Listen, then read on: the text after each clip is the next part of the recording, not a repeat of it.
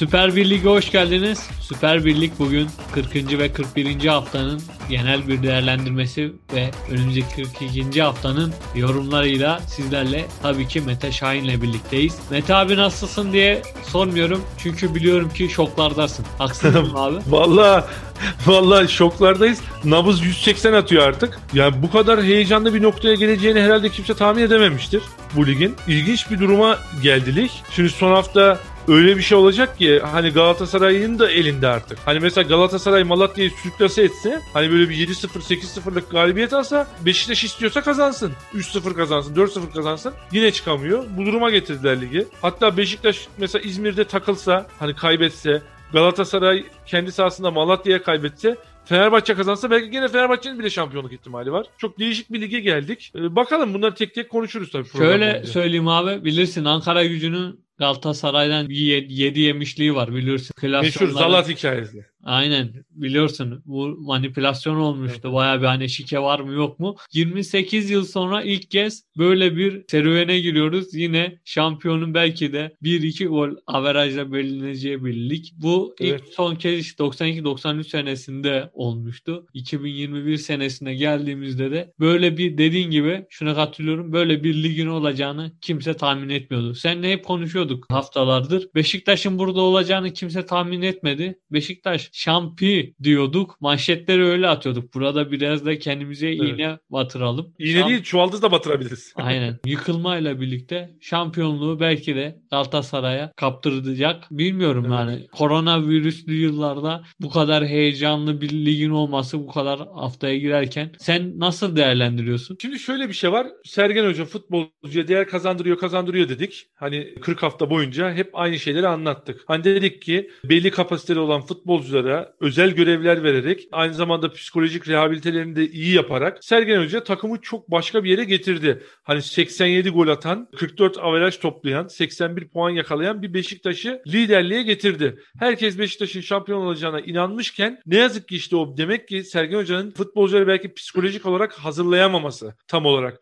Şampiyonluğa belki inandıramaması sonucu buraya getirdi. Çünkü hani kendi sahanda Karagümrük'te berabere kalmış olsan hani şu, bu, şunları da konuşmuyorduk. Çünkü niye? Beşiktaş Göztepe'ye gider bir şekilde o maçı 1-0, yarım 0 kazanır şampiyonluğunu ilan eder diyorduk. Ama artık Beşiktaş'a belki 1-0 da yetmeyecek. Hani oralara getirdi Beşiktaş durumu. Bu Beşiktaş için ilginç oldu ama burada tabii Fatih Terim faktörü diyebilir miyiz? Deriz. Niye? Çünkü Galatasaray bu kadar çok eksikli. Fatih Terim sene başından beri söylüyor. Hani diyor ki bana bu takım eksik geldi. Hani bu takımla mücadele zor. Hani bu minvalde konuşmaları vardı Fatih Hoca'nın. Ama o da durumu nerelere getirdi? Son maçta her şeyi ben belirlerim dedi. Resmen Sergen Hoca'ya bir ders verdi diyebiliriz. Fenerbahçe'de de Emre Belözoğlu'ndan sonra müthiş bir çıkış vardı. Emre Belözoğlu Fenerbahçe maç kaybetmedi değil mi Kürşat? 8 haftada. Hiç, hiç kaybetmedi. İşte ilk defa o da geldi. Sivas duvarına 8 haftadır Sivas duvarı maç kaybetmiyor. 10 galibiyet 8 beraberlik. Müthiş bir hava yakaladı Sivas'ta.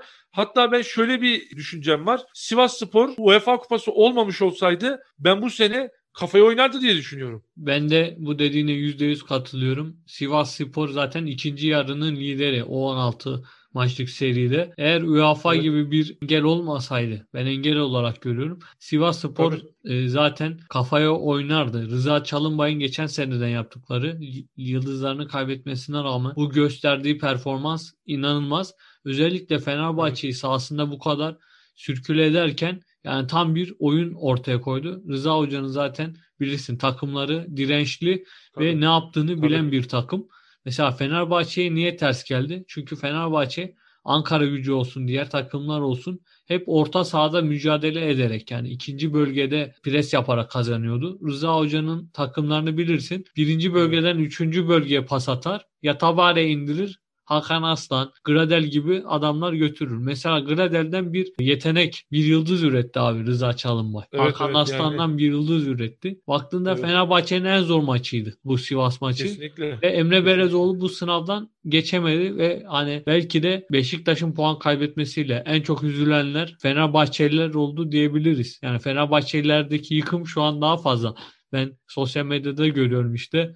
Denizli evet. faciası Trabzon faciası. Şimdi de Sivas faciası diyorlar abi. Vallahi şimdi şöyle haklılar. Fenerbahçe bu maçı kazanmayı geçtim. 2-2 berabere ya da 1-1 berabere bitmiş olsa şu maç 80 puan olacak ve Beşiktaş Galatasaray'ın kazanması şart olacak. Yani Fenerbahçe son maçı kazanacak. Beşiktaş Galatasaray berabere bile kalsa Fenerbahçe şampiyon olacaktı. Hani onların ekstra bir kazansa zaten bitirmişti. Son hafta Kayseri'yi de yenip Fenerbahçe şampiyonluğunu ilan ederdi. Ne yaparsa yapsın. Ama yine çok kırılma noktasında Fenerbahçe için artık bu kurumsal hafıza yönünde bir adım oldu şampiyonluk maçlarını, kilit maçlarını çok kötü oynayarak kaybediyorlar. Sivas maçı da gerçekten facia şeklinde bitti. Şimdi benim mesela son haftalarında da girdiğimizde ligde çok ilginç birkaç nokta benim dikkatimi çekiyor Kürşat. Mesela ligin en az kaybeden takımı kim diye sorsam herhalde kimse Trabzon demez. Trabzonspor. Trabzonspor ve Sivas'ın 7'şer mağlubiyeti var. Ligin en az kaybeden takımları bunlar. Ama en Ama çok berabere Sivas'ın- kalan takım. E tabii işte. Evet. Trabzonspor'un 14 beraberliği var. Sivas'ın da 17 beraberliği var. Yani inanılmaz bir performans bu. Aslında kaybetmiyorlar ama kazanacak hamleyi yapacak belki de oyuncuları yok. Hani tamam Max Gradel'ler, Yatabare'ler, Hakan Arslanlar hani bir yere kadar hani Kayode'ler hani iyi isimleri var e, Sivas Spor'un ama işte demek ki o bitiriciliği sağlayacak futbolcuları bulamamışlar. Trabzonspor için tabii çok o konular önemli değil bence çünkü onlar bir dahaki seneye yatırım yapacakları için Şimdiden hatta transfer gündemi de açılmış durumda Trabzon'da. Onun için hani Trabzon belki çok fazla bunu önemsemiyor. Olabilir ama Sivas Spor açısından bir dahaki sene nasıl olacak ben çok merak ediyorum. Onu bir söylemek istedim özellikle. Yani en az kaybeden iki takımın Trabzon ve Sivas olduğunun dikkati e, çekici bir unsur olduğunu görüyoruz. İkincisi de e, mesela benim kafama takılan bir nokta bu. Şimdi bu, haftaki oynanan maçlarda e, ben sana soru soruyorum sen bana cevap ver. Beşiktaş Karagümrük'ü yenmek zorunda mıydı? Yenmek zorunda değildi ama en az berabere kalmak zorundaydı. Yenilmemek Galatasaray Galatasaray e, Denizli Spor'u yenmek zorunda mıydı? Yüzde yüz. Farklı yenmek zorunda. Fener, Fenerbahçe Sivas'ı yenmek zorunda mıydı? Yenmek zorundaydı. E, Yani peki ben anlayamıyorum niye bu maçlar aynı saatte oynanıyor? Yani bunu anlamak mümkün değil. Ha burada ben federasyona aslında bir eleştiri gibi yöneltiyorum bunu ama şimdi mesela Fransa'da Lille cuma günü oynuyor.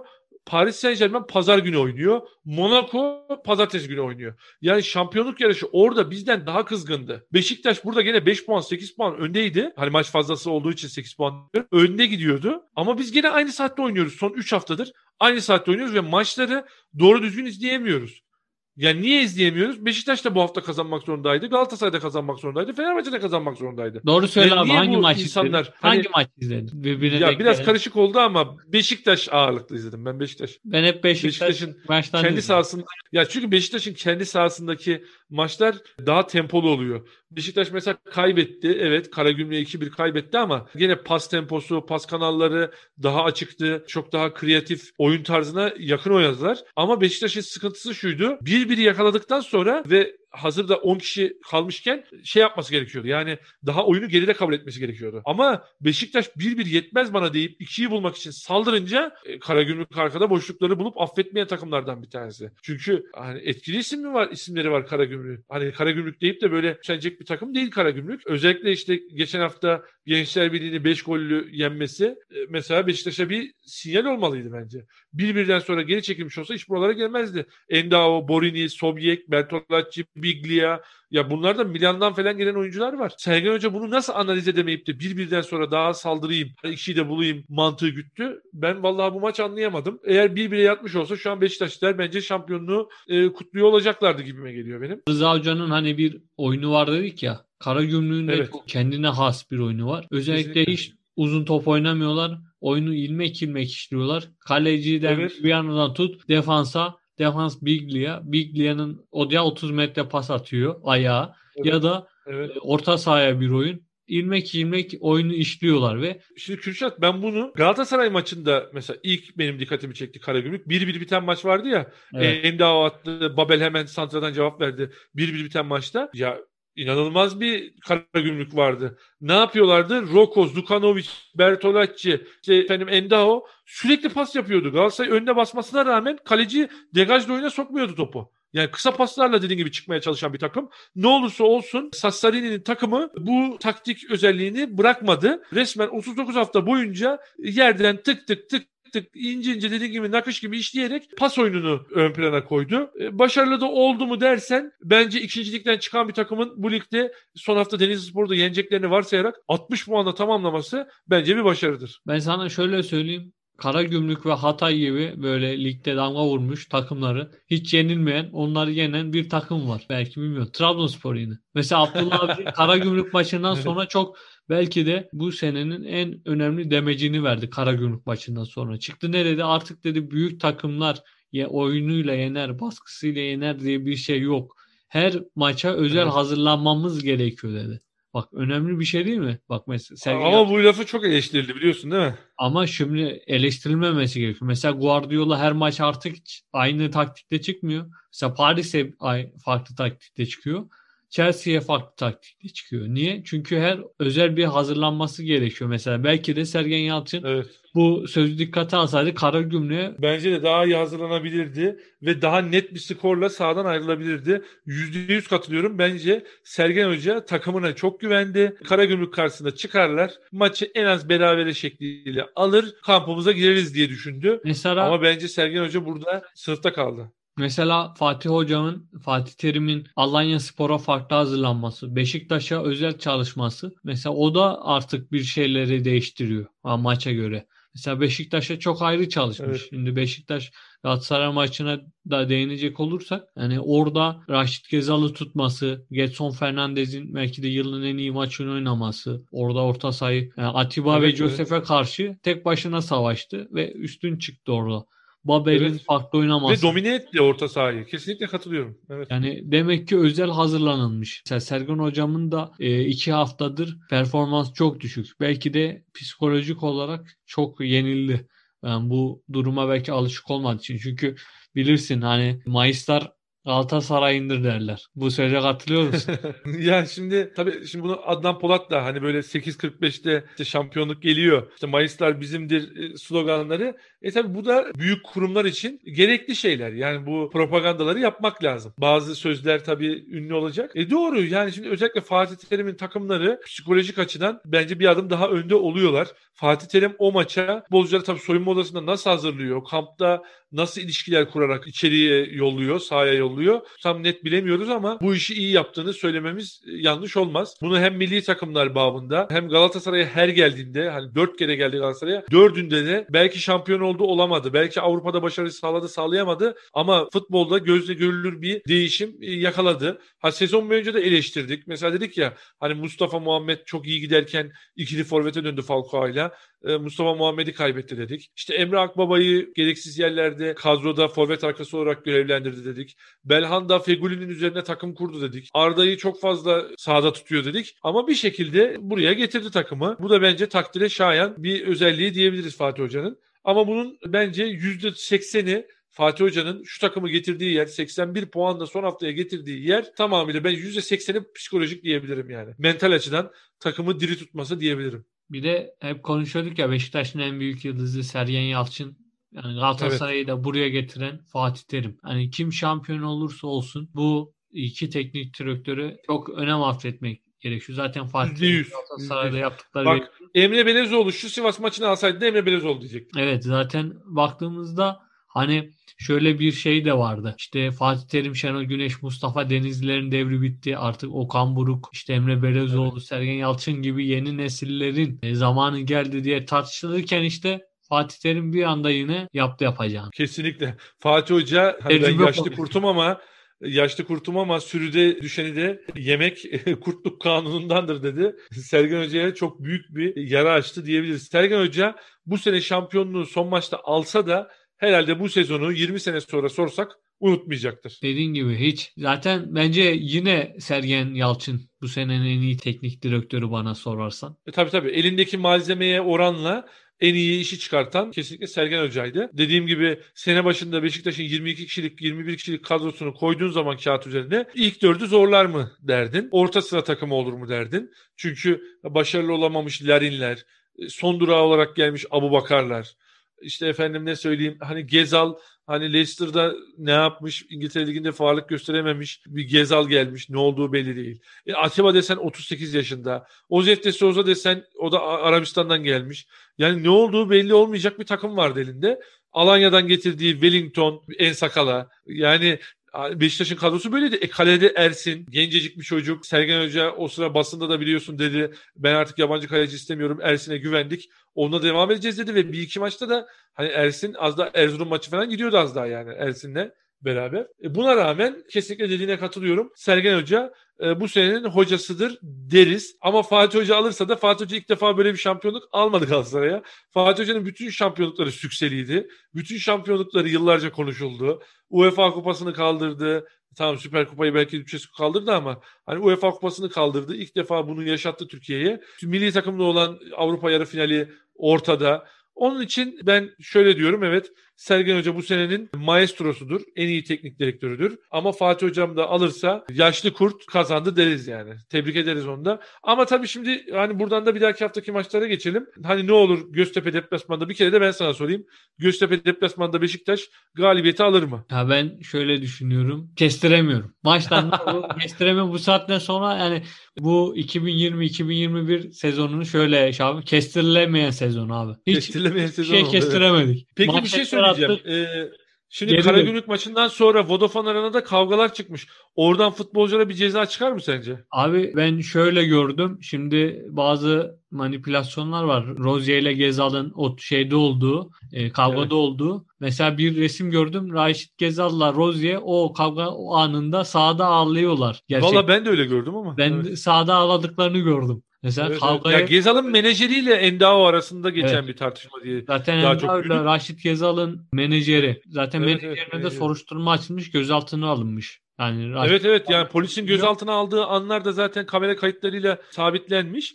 Hani orada herhangi bir herhalde kafa karışıklığı Bak, olmayacak. Ben bu Ama tabii bu da bile... aslında Beşiktaş'ın işte bakın psikolojik açıdan evet. hani nasıl hezeyanda olduğunu gösteriyor. Yani futbolcular daha sahanın ortasında maç bitmeden o hüznü karşı rakibe göstermeye başladılar. Devre bu da profesyonellikte bile... yer almaması gereken görüntüler. Ne, Necip'in bile işte devre arasında ağlaması bir psikolojik. Evet. Yani geçen sene Trabzonspor'un ne yaşadıysa bu sene evet. Beşiktaş onları yaşıyor. Hani ben dediğim gibi kestiremiyorum. Bak mesela Göztepe O zaman maçını... şöyle yapalım. Ben şöyle düşünüyorum. Beşiktaş bence İzmir'de Ünal Karaman'ın Göztepe'sine bence maç skoru vereceğim. Ben Beşiktaş 2-1 kazanır. Bence 2-1 kazanır. Yenecek. Ama nasıl 1-0 da yenebilir. 2-3-0 da yenebilir. Evet. Belki 5-0 da bile yenebilir. Hatay gibi maç da olabilir bak. Yani çok Yok, evet. olmayacağını şöyle Ünal, Ünal Hoca söyledi. Yani Ünal Hoca'nın açıklamaları var. Ya Hatay yani teknik direktör de öyle söylüyordu abi. Ama şimdi orada şöyle bir durum var. Şimdi çok da o konulara ben girmek istemiyorum ama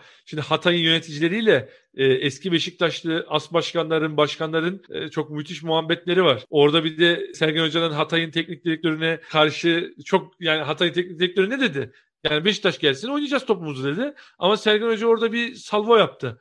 E, Hatay teknik direktörüne. Hani dedik ki göreceğiz cumartesi ne olacakmış falan. Ya ben Hatay maçını bu sene biraz e, şöyle rafa kaldıralım diyorum. Ama Çünkü Hatay şey maçı ne gerçek da. Hatay'ı gösterdi ne gerçek Beşiktaş'ı gösterdi. Beşiktaş avarajla şampiyon olursa abi o Hatay maçı sayesinde olacak biliyorsun. Evet işte evet evet ondan bahsediyorum. Yani orada ben Hatay maçında çok büyük muammalar vardı. Sanki orada bir Beşiktaş'a biraz jest oldu gibi geliyor bana. Çünkü yani tamam Beşiktaş her zaman önde basan bir takım. Hani üçüncü bölgede prese başlayan, ikinci bölgede sıkılaştıran, birinci bölgeye geldiğinde topu alıp direkt ileriyi düşen takım. Bunu abi hepimiz burada, ezberledik. Bir de burada Galatasaray'ın kaç farklı yeneceği de önemli biliyorsun. Üç farklı yeneceği. Şimdi şöyle yani. onu dinleyicilerimize açıklayalım. Eğer Beşiktaş tek farklı galibiyet kazanırsa Galatasaray'ın 4 farklı kazanması gerekiyor. Yani Beşiktaş Göztepe'yi 1-0, 2-1 ya da 3-2'lik skorlarla geçerse Galatasaray'ın Malatya'yı 4-0, 5-0, 6-0 gibi skorlarla geçmesi gerekiyor. Tabii insanın aklına o zaman ne geliyor Kürşat? Hani Malatya bu sezon hiç bu tarz skorlarla maç kaybetti mi diye geliyor. Öyle hani ben buna birazcık maçtır, baktım. 9 maçtır 2 üst e, mağlubiyet almamış. Yok ben daha da fazlasını söyleyeyim sana. Malatya bu sene 3 ve daha üzeri fark yememiş.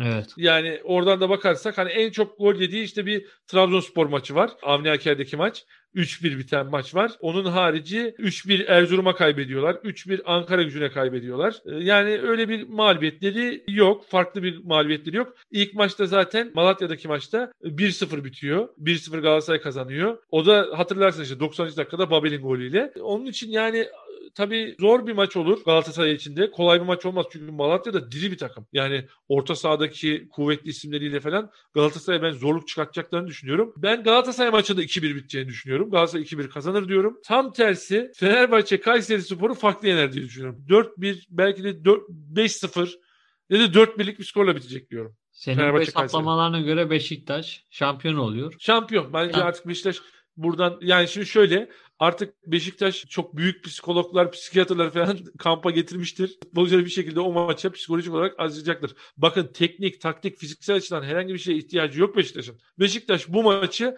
tamamıyla Sergen Hoca'nın e, Karagümrük'e çalışmaması ve e, psikolojik olarak maça iyi hazırlanamaması e, şekliyle kaybetti.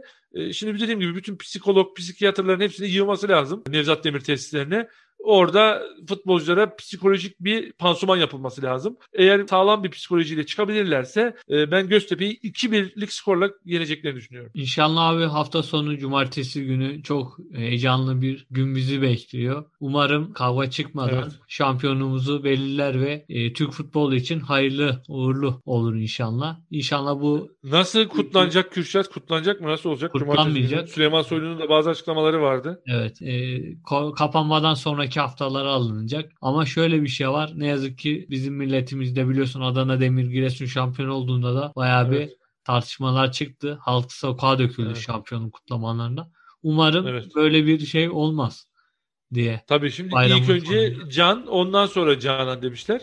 Evet. Yani ilk önce burada toplum sağlığını düşünmek adına herkesin duyarlı davranması gerekiyor. Herkesin evinde çoluğu, çocuğu, eşi, annesi, babası var.